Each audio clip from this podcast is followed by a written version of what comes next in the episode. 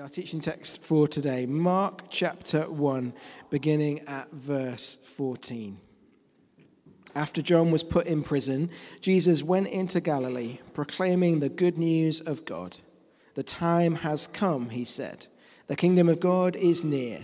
Repent and believe the good news. As Jesus walked beside the Sea of Galilee, he saw Simon and his brother Andrew casting a net into the lake, for they were fishermen. Come, follow me, Jesus said, and I will make you fishers of men. At once they left their nets and followed him. When he had gone a little farther, he saw James, son of Zebedee, and his brother John in a boat, preparing their nets. Without delay, he called them, and they left their father Zebedee in the boat with the hired men and followed him. Lord Jesus, we thank you for this portion of your word. We pray now for Adrian, who will preach it to us, and for all us who will listen. Would you teach us what you want to through this, we ask? Lord, we don't just want to go through the motions of reading and considering and going away unchanged. We want today to meet with you face to face to live out the truth of your word because we know that will be for our benefit and for your glory. Make that possible, we ask, through the power of your Holy Spirit now. Amen. Amen. Adrian.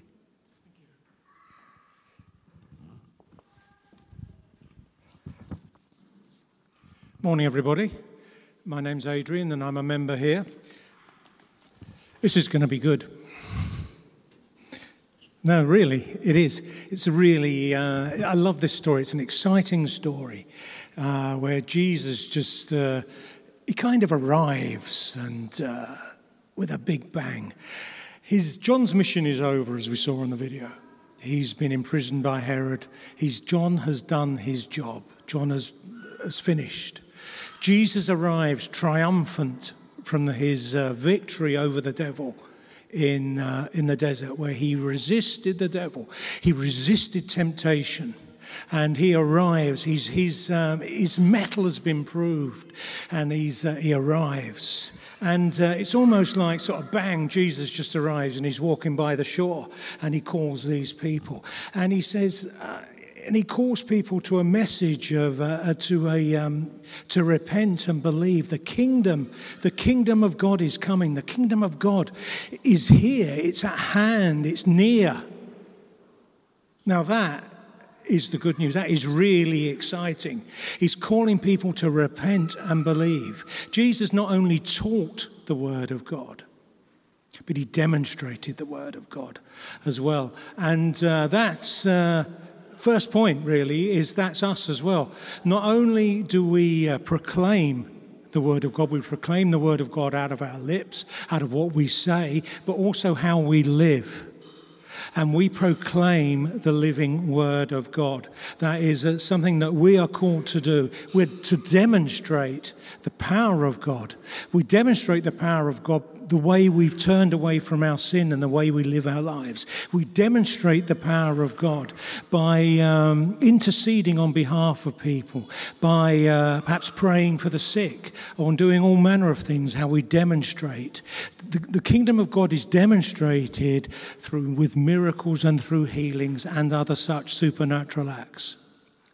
So that's as disciples of Christ, that is what we should be doing. Jesus says the time has come. The time has come. In the, uh, in the Greek, there are two words for time.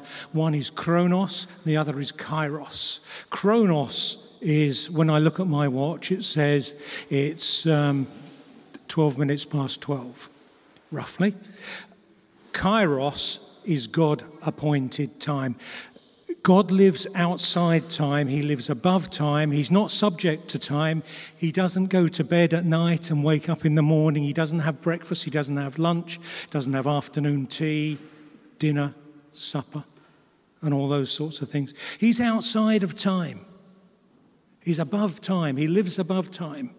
Now, we are subject to chronos time, but um, we are, uh, so God is, is all about kairos time. Now, kairos means this is the moment, this is now. So when Jesus says the time has come, this is the appointed time. There's no accident that Jesus arrived at that time. It was God's appointed time where heaven was going to come to earth. And that is that's part of the good news. It is now time for God's intervention in the affairs of man. Now, when a mixed group of people hear a message, it's going to be interpreted by in different ways because we all apply filters to what uh, to what we hear. And so, when uh, Jesus said the kingdom is at hand, there'd be people who, were, um, who knew what the prophets had said, and they, they perhaps had a sort of an understanding. Now, there would be others who were more um, of the zealot sort of uh, side of things that wanted to see the Romans kicked out, and they'd be thinking, hey, this is good. We're going to kick the Romans in the butt get them out, and I'm going to go and get me MAGA hat, Make Israel Great Again hat, and I'm going to uh, sharpen the sword, and we're going to make Israel great again could be a parallel in this world somewhere. And, um, and Jesus' kingdom isn't about a geographical place with boundaries. Jesus' kingdom is completely and totally different. The kingdom of God is different. And uh, those that were aware of what the prophets were saying were more in tune with what God was going to do. And in Jeremiah 31, 31 to 34, this is what the prophet says. Behold, the days are coming, says the Lord, when I will make a new covenant with the house of Israel and the house of Judah, not according to the covenant that I made with the fathers in the day I took them by the hand to lead them out of the land of, Israel, of Egypt, my covenant which they broke, although I was a husband to them. Quick reminder of what they did says the Lord. But this is the covenant I will make with the house of Israel after those days, says the Lord. I will put my law in their minds and write it on their hearts. I will be their God, and they shall be my people. No more shall every man teach his neighbor and every man his brother, saying, Know the Lord, for they all shall know me, from the least of them to the greatest of them, says the Lord. For I will forgive their iniquity and their sin, I will remember no more. The law will be written on our hearts of flesh not hard tablets of stone. And Ezekiel wrote, I will give you a new heart and put a new spirit within you. I will make, I will take the heart of stone out of your flesh and give you, uh, out of your flesh and give you a heart of flesh. God, through the person of his son, is about to unfurl his ruling power over the earth, over the world, and change the world, and the world would never, ever be the same again. So that is the kingdom was going to be new. It wasn't going to be a geographical place. It was going to be a kingdom of, uh, that was written in our hearts and God's kingdom, and it would be totally different. So, what is the good news to which Jesus referred to? For the people of Israel at this time, and we need to think in the context of what the good news would have been to them. It was the arrival of God's reign and rule and to put things right.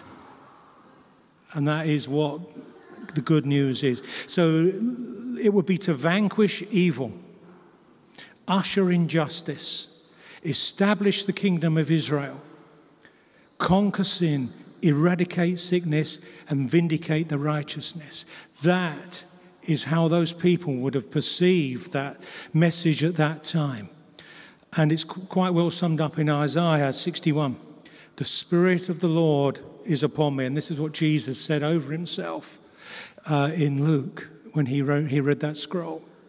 The Spirit of the Lord is upon me because the Lord has anointed me to preach good tidings to the poor. That's what the gospel, the good news, good tidings to the poor. He has sent me to heal the brokenhearted, to proclaim liberty to the captives, and the opening of the prison to those who are bound to proclaim the acceptable year of the Lord and the day of vengeance of our God, to comfort all who mourn, to console those who mourn in Zion, to give them beauty for ashes. Who wants to get rid of their ashes and receive beauty? The oil of joy for mourning. Are you mourning today? God wants to bring you and and pour the oil of joy upon you, the garment of praise for the spirit of heaviness. And they may be called trees of righteousness, the planting of the Lord, that he may be glorified. And what I love, the next verse is those people that were formerly oppressed, broken, poor, and they, and he's referring to those people, they shall build the old ruins. There's, a restoration going on in people's lives. They shall rise up the former desolations. They shall repair the ruined cities, the desolations of many generations. So, those people that were broken, those people that thought they were worthless, God is going to raise them up and they're going to do mighty things in His name. But to the Gentiles and uh, subsequent generations, the good news, the gospel as we know it, is the death and resurrection of Jesus Christ, the cross and the forgiveness of sins. That is the ultimate coming of the kingdom, is Jesus dies to save us from our sins. Having declared the kingdom is at, is at hand, is here in the person of himself, he called the people to repent and believe. Now, the order is important here. It's repent and believe. It's not believe and then repent, it's repent and believe. Repentance is not just feeling sorry, it's not regret what we have brought upon ourselves, it's not annoyed that we've been caught. I think um, so often you see in the news, you see people, you know, they were, they were found out, and oh, I'm so sorry I've been found out. They didn't mean they were. They, they, they're sorry they've been found out because they, were, they, they wouldn't have stopped until, until they were found out. You know, it's a big difference when someone is brought to repentance because they haven't been found out and they, they confess. Now, that, that is completely and totally different. So, repentance is not just feeling sorry for yourself. Our repentance, I believe, is inspired by God. The Holy Spirit convicts us of our sin. He convicts us of our unrighteousness. He convicts us of the judgment to come. In 2 Corinthians 7:10, Paul says, "For godly sorrow produces repentance leading to salvation, not to be regretted, but sorrow of the world produces death." So if you're just sorrow, if you're just full of sorrow and I'm oh, sorry I did that, and uh, that isn't the same, but godly sorrow, the, the sorrow that we receive from God, leads us to salvation. Our sorrow has to be because we've offended God. We have to acknowledge that we've offended God, that we've sinned against one another, that is correct. But primarily, we have sinned against the Father. When we know that, when we understand that, when we receive that, we will experience godly sorrow. True repentance is when we acknowledge our trespasses are against Him. All of us have sinned and fallen short of the glory of God. And David knew this. In Psalm 51, he says, Against you, when he's talking to the Father, he says, Against you, you only, I have sinned and done evil in your sight. Like David, we have defied God's authority. We have broken his laws. We've provoked his anger and we deserve judgment.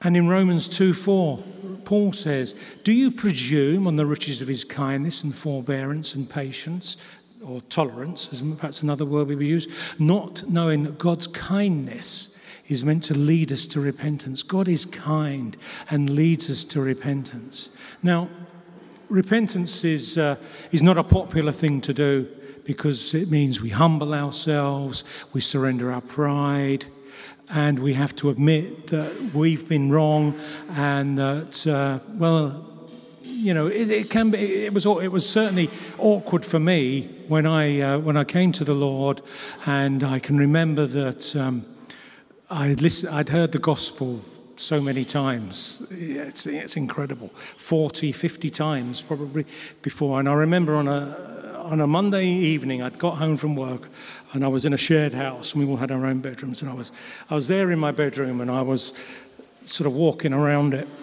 And, uh, you know, God was really on my case. And I, um, I said, okay then. I said, I give in, you're right. And that's I've done it all wrong and all that sort of thing. And I sort of thought, well, that was good.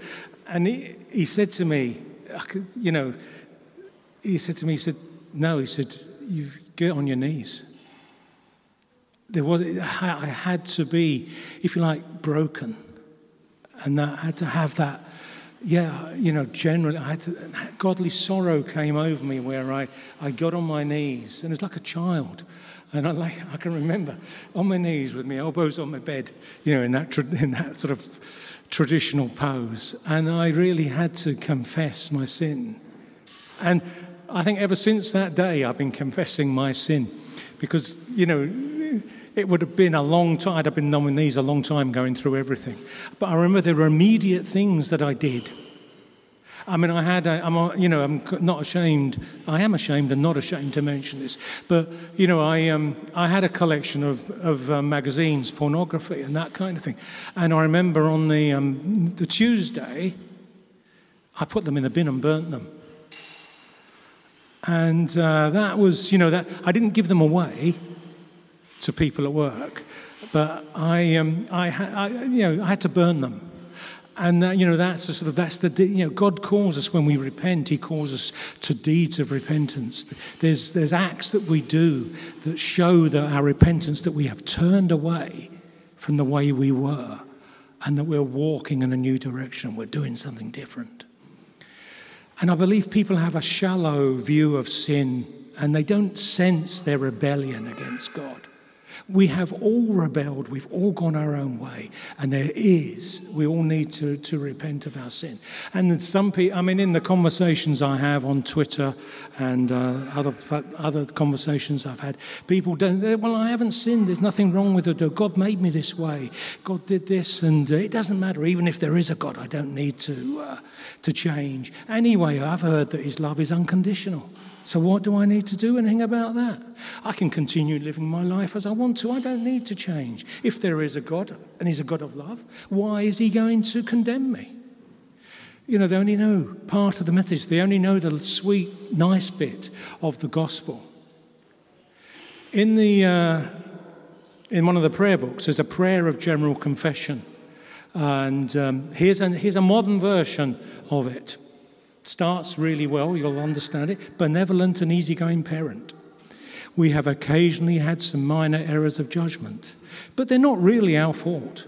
Due to forces beyond our control and external environmental circumstances, we have sometimes failed to act in accordance with our own best interests. Under the circumstances, we did the best we could. In fact, we're better than most.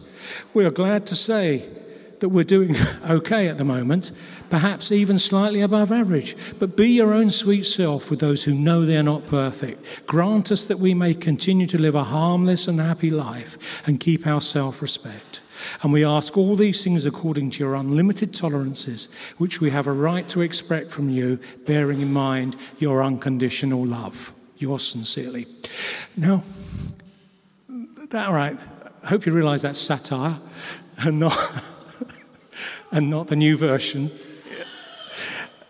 For that, for so many people, that's their experience. Perhaps not all of that, but that is part of their experience. And I just want to take one thing there the unconditional love. Now, you could, you could argue that in Romans 5 8, where it says God showed his love for us in that Christ died for us whilst we're still sinners, is an example of God's unconditional love.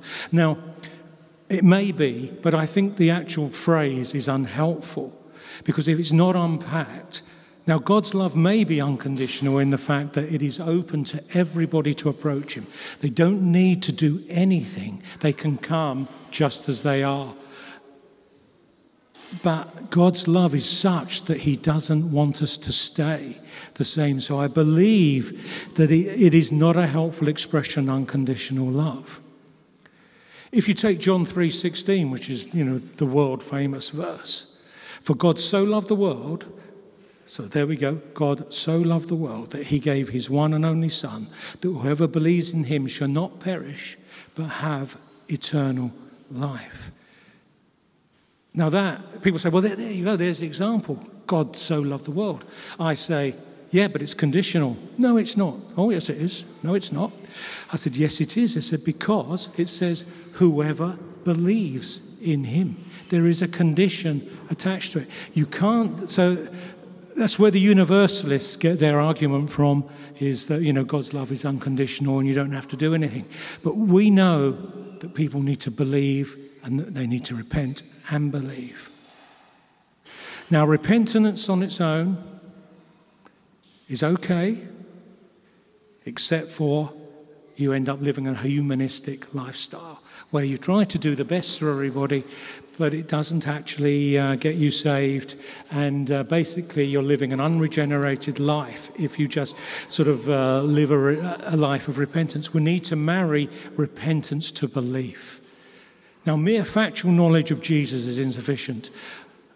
Perhaps not now because the, the way uh, teaching in schools and, and people don't come to church or kids don't come to Sunday school, there isn't that knowledge of Christ that there was, even if it was just head knowledge. But uh, we need to know Christ on an intimate level. We need to throw our, ourselves at the feet of Christ and ask for forgiveness for our sins and we simply trust in Him for our salvation. We have faith, we have belief in Him that He died to save us from our sins. There's nothing we can add to the cross, absolutely nothing. The cross is all sufficient. When Jesus died on the cross, He said, It is finished. That draws a line under it. You come to the cross and you believe in him that he died to save you from your sins. That is enough. And then there's the beautiful benefit of his, of his resurrection, where he, he rose again from the dead to give us new life. That is, that is the good news. Repent and believe. Moving swiftly on, the call to discipleship. Now, it looks like Jesus just sort of strolling along the shore, saying, Hey, you two, come and, come and follow me. You follow me.